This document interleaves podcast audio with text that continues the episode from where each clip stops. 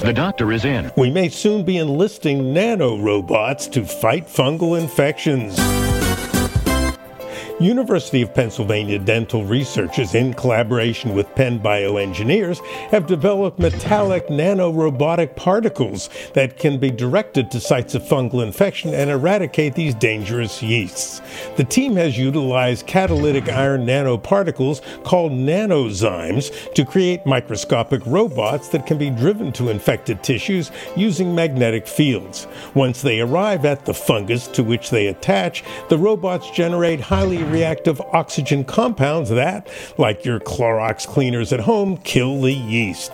Now that we face fungal species like Candida auris that our current antibiotics can't kill, these micro robots may be called upon to save the day.